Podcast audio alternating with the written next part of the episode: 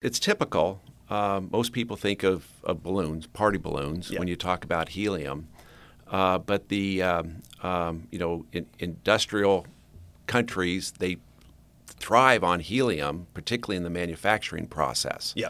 Uh, so um, probably one of the most um, significant developments from a demand perspective is the United States is now uh, attracting semiconductor manufacturers to move to the United States so we can be independent on these semiconductor chips. Everybody, welcome to the Angel Research Podcast. I'm your host, Jason Stutman, and we are here as usual today to discuss the market's hottest stock stories and investment opportunities.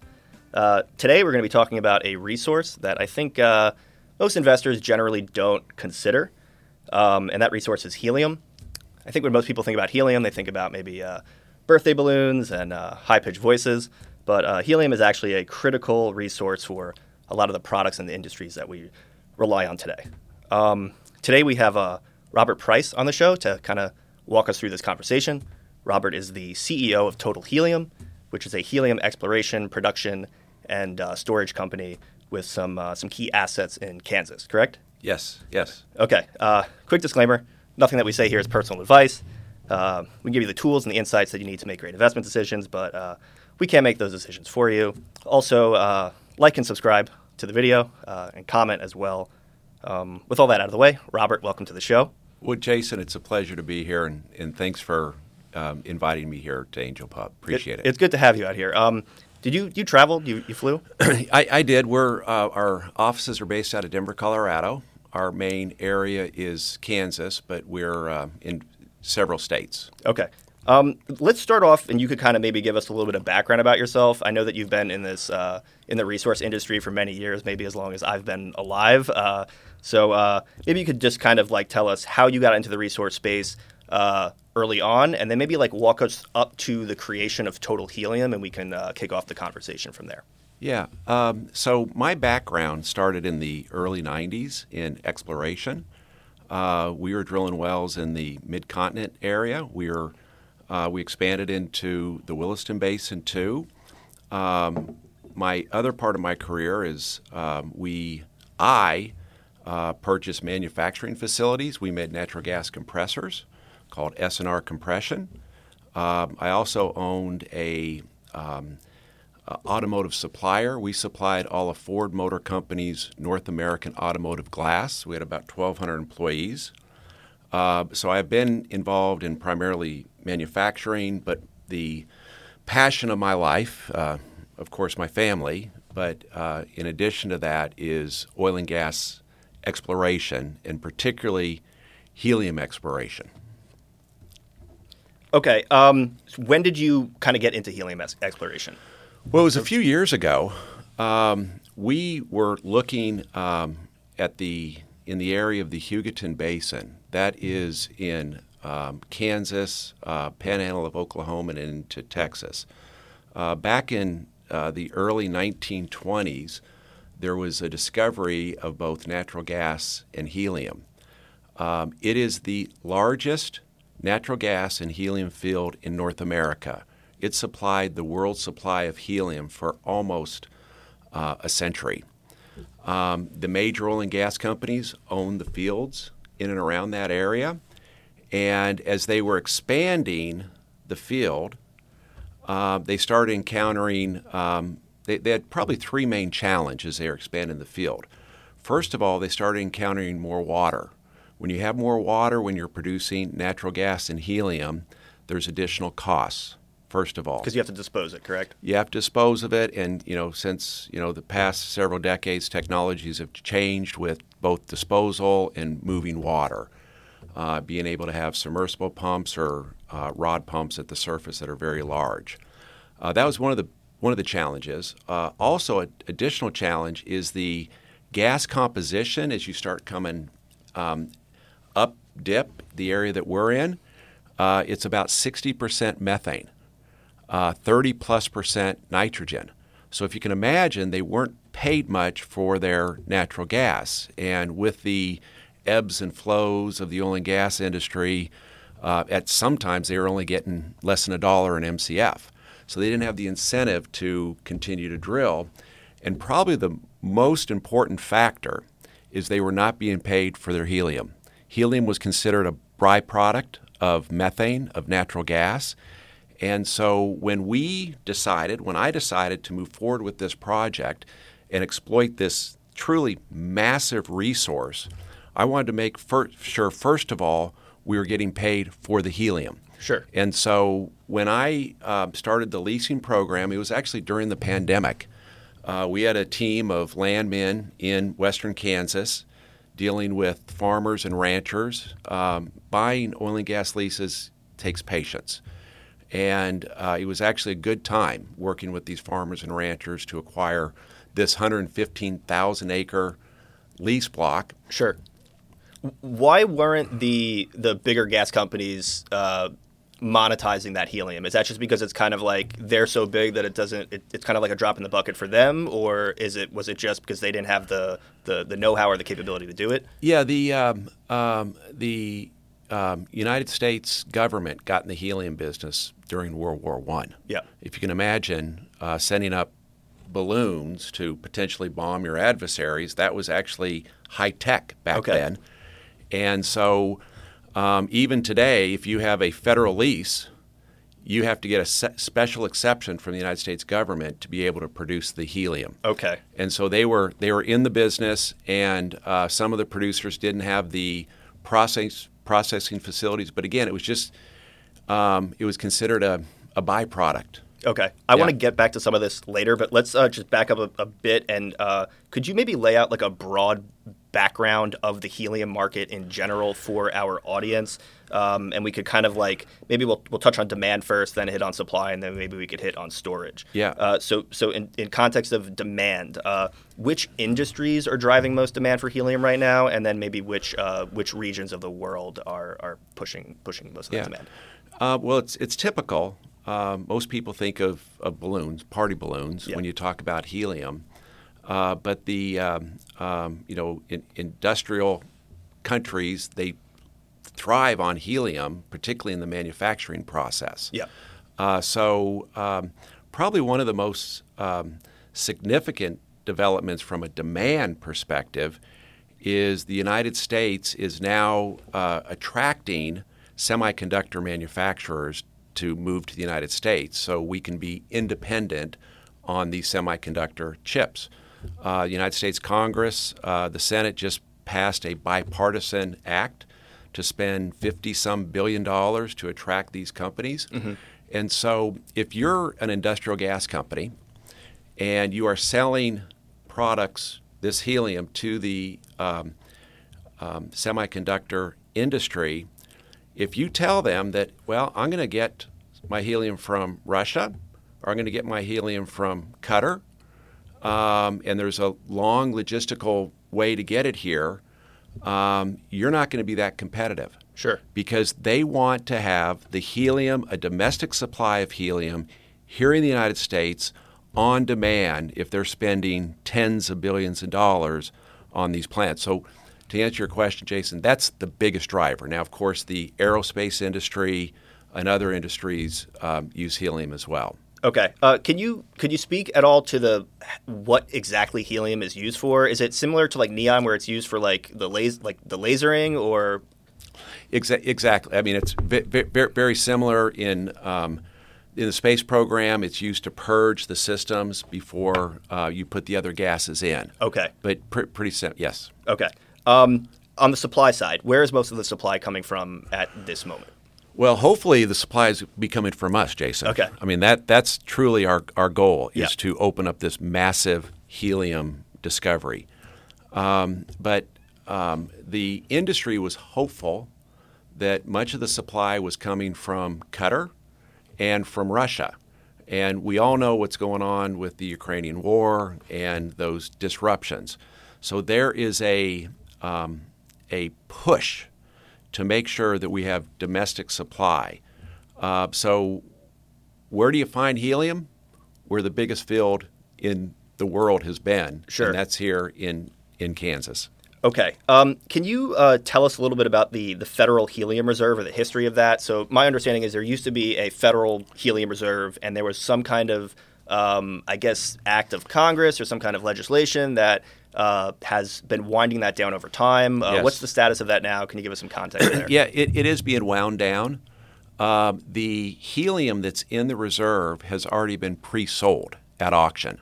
So the industrial gas companies they own that helium Okay. So it's essentially empty in- for all intents and purposes. for all intents and purposes, and there's there's questions whether or not it will actually eventually be auctioned off or just shut down and shuttered. Gotcha. Okay. Um, And can I? Yeah, I, go- I, go on. I, want to share um, what we are doing, and I, I want to step back just for a, Sure. a, a second, Jason. when we were ac- acquiring our oil and gas leases, I first of all I funded the lease acquisition. I put in several million dollars to fund the leases Yep. in Kansas. Um, I wanted to make sure that we were actually paid for our helium. And so I entered into an agreement with Linde. Linde is a $150 billion market cap industrial gas company worldwide. Um, they paid, they started helping us fund our project. They put in 950,000, they put another 950,000, they pay us on a monthly basis as we expand our our field. Sure. And so, uh, but I, I, I'm going back to your question, Jason. Yep. What is so key, um, not only for us but for Linde, with the uh, storage facility being potentially shut down, the U.S. we are developing our own storage field gotcha. and we have um, we're in the process of permitting.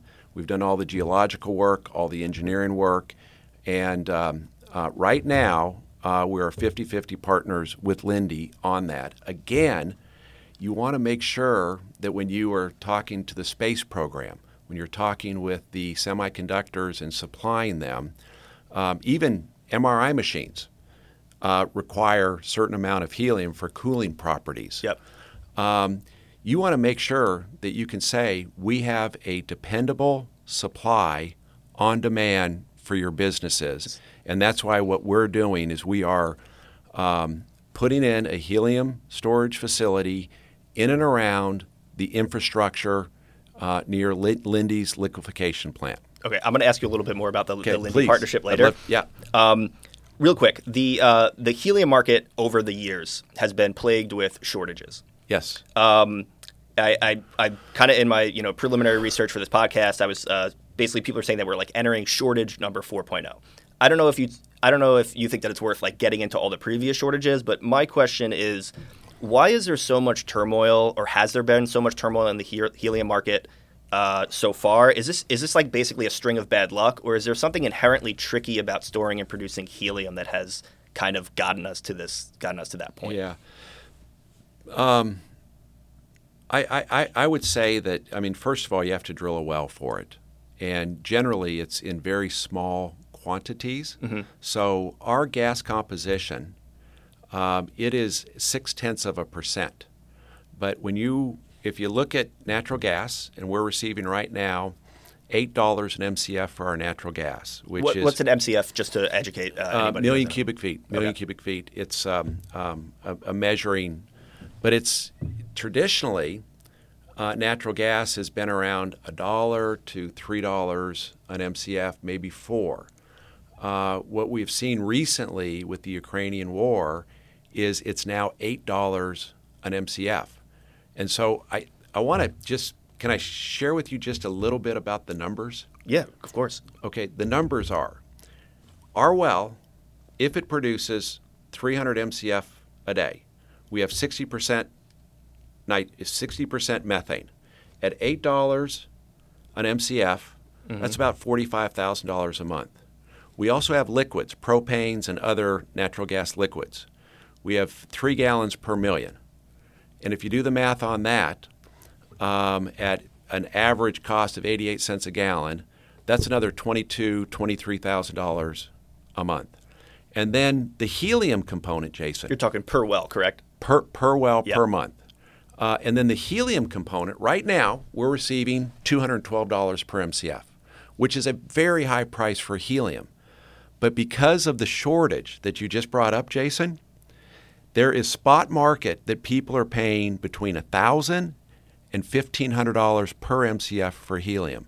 And so there is a desperate need. If you, Sure. if you want a party balloon, good luck. Yeah. Because it's very tough to get party balloons and other things. Well, so this is something that I was reading a couple of weeks ago about helium. Was that uh, you know the there is a, such a shortage that people literally are having a hard time filling up a party balloon, Yep. and even uh, I, th- I think it's helium. I'm, I'm, I'm not 100 percent sure. You could let me know, but uh, that uh, PhD students at Harvard were basically having to change their uh, their their like their their thesis because they weren't able to get use the scientific instruments that they needed. So that is, I mean, I think that kind of speaks to the to the level of, short, of shortage. Just have them call us, Jason. Okay, sure, sure, sure. Hey, if you need if you need helium, you guys know where to go.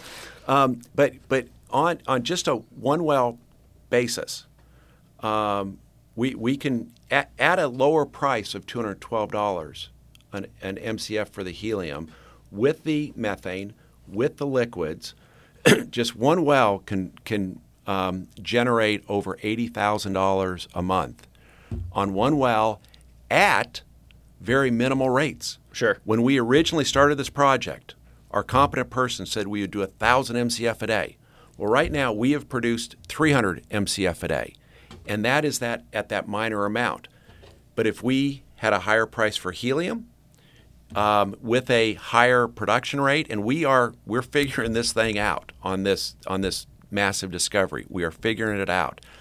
Um, the numbers are to me shocking because we have over 200 wells that we can drill Okay. and we have more ability to get additional leases Okay, so I'm going to ask you a little bit more about the, the it's the Hel- Helicium project, right, in the in the Hugoton Basin. Okay, I want some details on it. How much land? How long is the lease? Uh, how much helium there do you have in general, uh, or estimated? And then maybe what do you estimate at this moment to be the total value of the of the reserves? I know you said you're still figuring it out, but it, you know, answer those answer those questions as best you can. Yeah. uh, well, first of all, when we started the program, it's buying oil and gas leases in Kansas from farmers and ranchers, which I, I'll say it again, they're a great group of people to work with. They've Yep. been so supportive of us. Um, we uh, we buy the oil and gas leases. The term of the leases, it will have at least five to fifteen years to develop the asset. Okay. So we have plenty of time and plenty of term on the oil and gas leases. We leased up to 115,000 acres, which, Jason, that is a lot of land. And we can drill one well per 640 acres. We'll probably be able to drill two wells per 640 acres. Um, the, um, as I mentioned, um, assuming we have sustained rates at 300 MCF a day, um, at the current pricing, current pricing, and again, we may be able to get much better pricing Sure. on the helium. Um, you know, that's that's under a million dollars per well, um, and we have 200 of those wells, um, and then we have running room to to move beyond. How many wells do you have online currently? Two wells. Two wells. And what's the uh, any rough timeline in a year? How many wells are you going to have in two years? How many wells are you going to have? Well, what we're, what we're doing right now, we are being very methodical about how we exploit this, this resource. The very first well we drilled, what we did is there are, there are six horizons. We went to the very lowest horizon and we stimulated it. Um, and we tested that. It has a fair amount of water, and so we go through what we call a dewatering process. So as we bring more water out, the gas rate increases. Okay. And so we did that first, and then we went up and we learned that when we stimulate this, it doesn't go into those other five zones. So we went back and stimulated those zones on our first well. That well is the furthest south on our acreage block. We went 20 miles north for our second well. And we did the same thing. We stimulated the first one. Uh, that well was producing 300 MCF a day. We put it into the pipeline. Uh, we had 50 pound back pressure on it, so it was producing 180 MCF a day.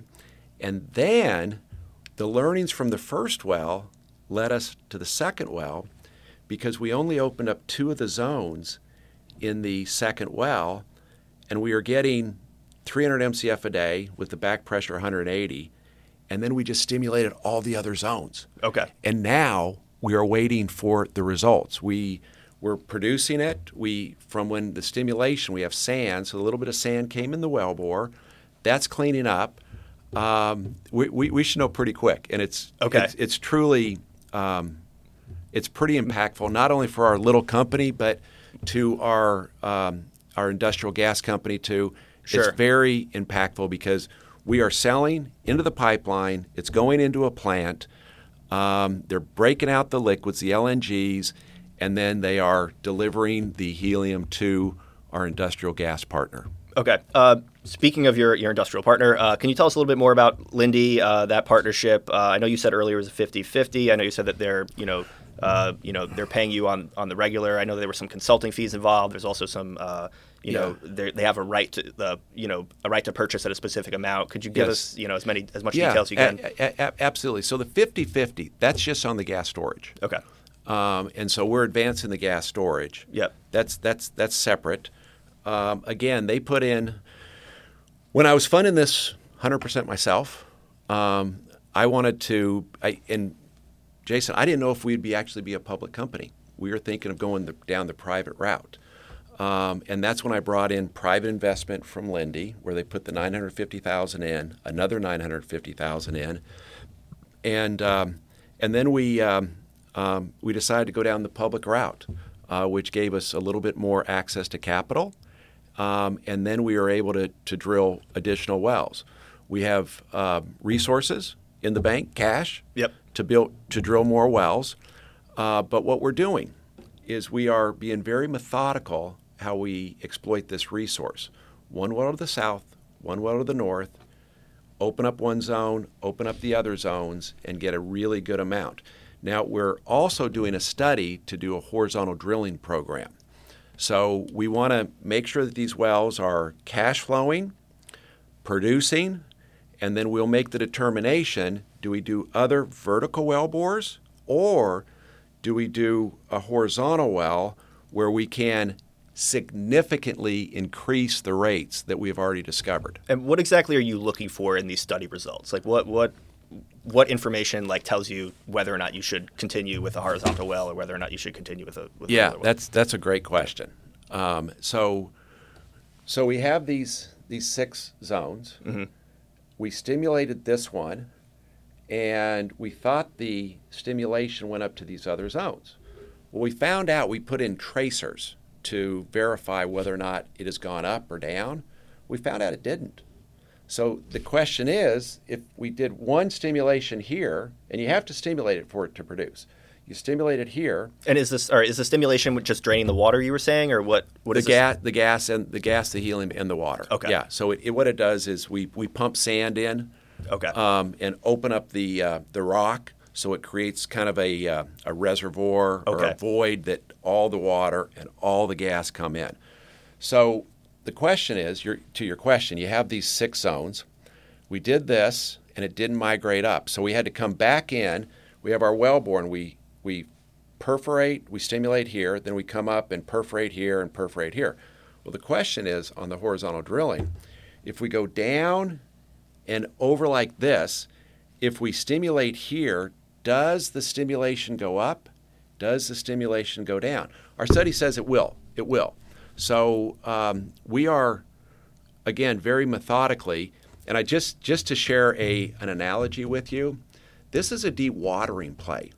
So this is it's been proven over and over again in the oil and gas industry. You take the water out, it reduces the pressure, the gas rate kicks up. Gotcha. And over and over again, proven. Um, but it's a, it is an application, and when the shale industry, where they had multi-stage fracking, when that was first developed, um, you had certain learnings from that. We have certain learnings, Yep. and our learnings are just really positive right now as far as how the what, what our trajectory is. All right. Well, that's that's good news to hear. Um, I have a personal uh, curiosity here. Uh, the storage unit. Uh, It's underground. Yes, Uh, why, why is it? Why why do you guys store underground? the cost. Just the- cost? Yeah, it's it's a we, we will be storing between two tenths and four tenths of a BCF. Uh, it would be totally um, non-economic to try to build tanks uh, that big. So okay, so you're using the Earth as like a natural tank. exactly. Okay, that's and, re- and okay. can I can I share just some of the science behind it, I would Jason? love- I would love to hear it. It is fascinating. Uh, so what you have is you have this uh, very thick zone of salt, pure salt, and it's embedded salt, so it's it's impermeable. It is very solid. Uh, the the U.S. Strategic Reserve in the Gulf Coast, that's where that oil is stored. How do you create a cavern within that? You pump fresh water down the wellbore, and then it slowly starts dissolving it away, and then you create this cavern. But it is it is a beautiful seal. What the um, uh, Bureau of Land Management, the U.S. government's doing, not as not not a perfect seal. What this will do is this will create it. The element is so small. Yeah. I mean, hydrogen, then helium, and it likes, and, and that's one reason there's a shortage. It likes to escape. Yep. It likes to get out of the ground. Yeah. Yeah, so that's actually really interesting because I think that like I mean I at least think of like whenever I hear like a reserve, I think that there's like tanks sitting underground, but Yeah. th- that that actually makes more sense. And Yeah. I mean, especially from an economical perspective. Yeah. Um, all right. I'm gonna ask you a question. I'm not sure if you could even uh, comment on this, but uh, you know, some uh, some analysts are speculating on uh, you know potential buyout with Linde. Is that something you would ever consider? Um, and if so, uh, how do you determine what's best for your shareholders in that case? Well, so we, we look at, um, you know, how to create the best value for our shareholders. Um, and we have, you know, everything's on the table for potential increasing shareholder value. I can't speak specific to that, that question, but um, um, let it be known we don't have any stone unturned. Fair enough. Um, on the the side of the water disposal, um, is do is there any competition that you guys are facing where like you guys have an edge? Or like what what what is the edge that Total Helium has over other helium producer, producers? So, well, first of all, we're in a region that is producing helium. Yeah. We're in the middle of the infrastructure. So, in order for us to have um, a well, you need three main infrastructures. Let, let, let me let me talk about as far as competition, what other people are doing. There's some people um, in Saskatchewan and Canada. There's some people in Arizona. Uh, there's New Mexico. There's there's other people producing Wyoming. Um, actually, ExxonMobil has 20% of the world's supply of helium from a field in Wyoming. Um, and so, um, so there are other people producing. As far as total helium in our area from the dewatering play, we need three things. First of all, to your question, we need a disposal well because we are moving a fair amount of water. So we need to in, bring the water to the surface and then inject it in a disposal zone Okay. safely. Uh, so that's the first thing. So we drill disposal well. Our producing wells, we drill down to about 3,000 feet as we produce this. Uh, the disposal well is about 6,000 feet. So we put it in a whole different horizon. So, first of all, we need a disposal well. That's a really important part of the infrastructure. Uh, second of all, we need three phase power.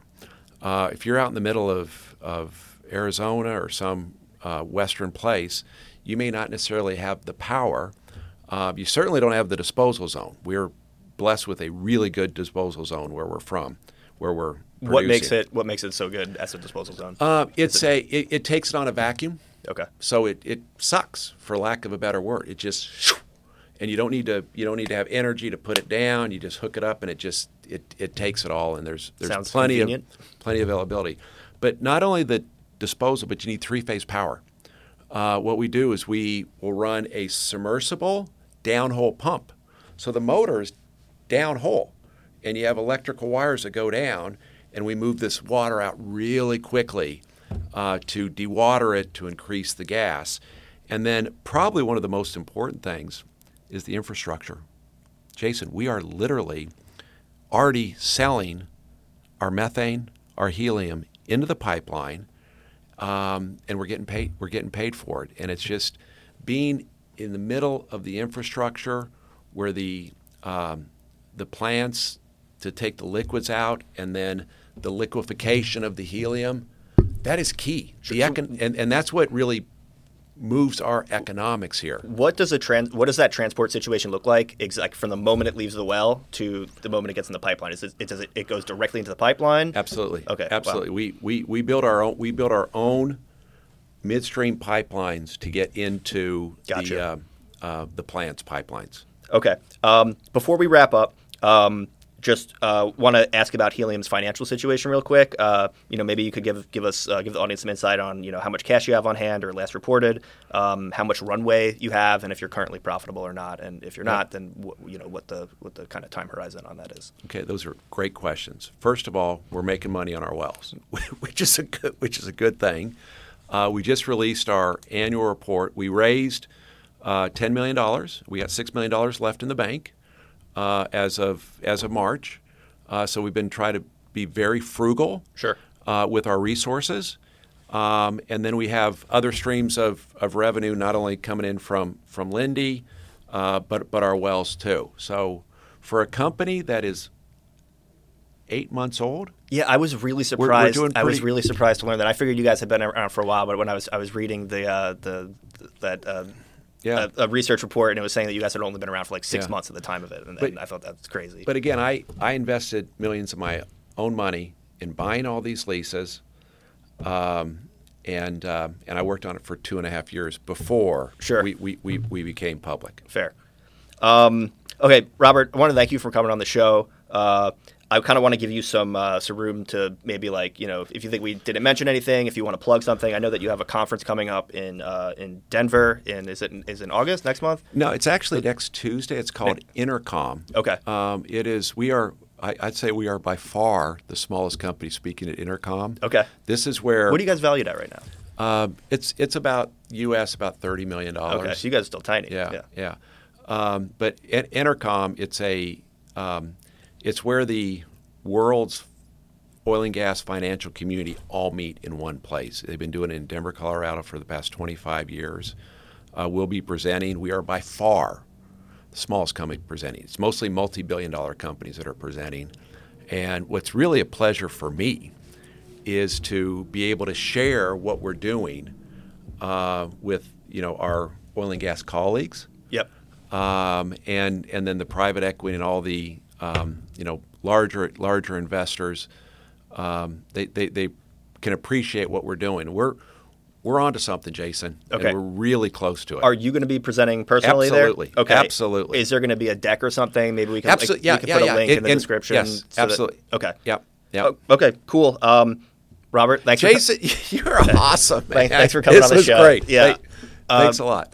It's it's been great to have you here. Um, for everyone who's watching, uh, you know, if you like the content, uh, click the like button. If uh, if you're watching this video still and you haven't subscribed yet, please subscribe. Uh, and if you want to see more of these videos, more of these interviews uh, with you know you know companies like Total Helium, Yep. then uh, just leave a comment and let us know, and we'll see you next time. Awesome. Thanks. thanks again. Okay. See ya.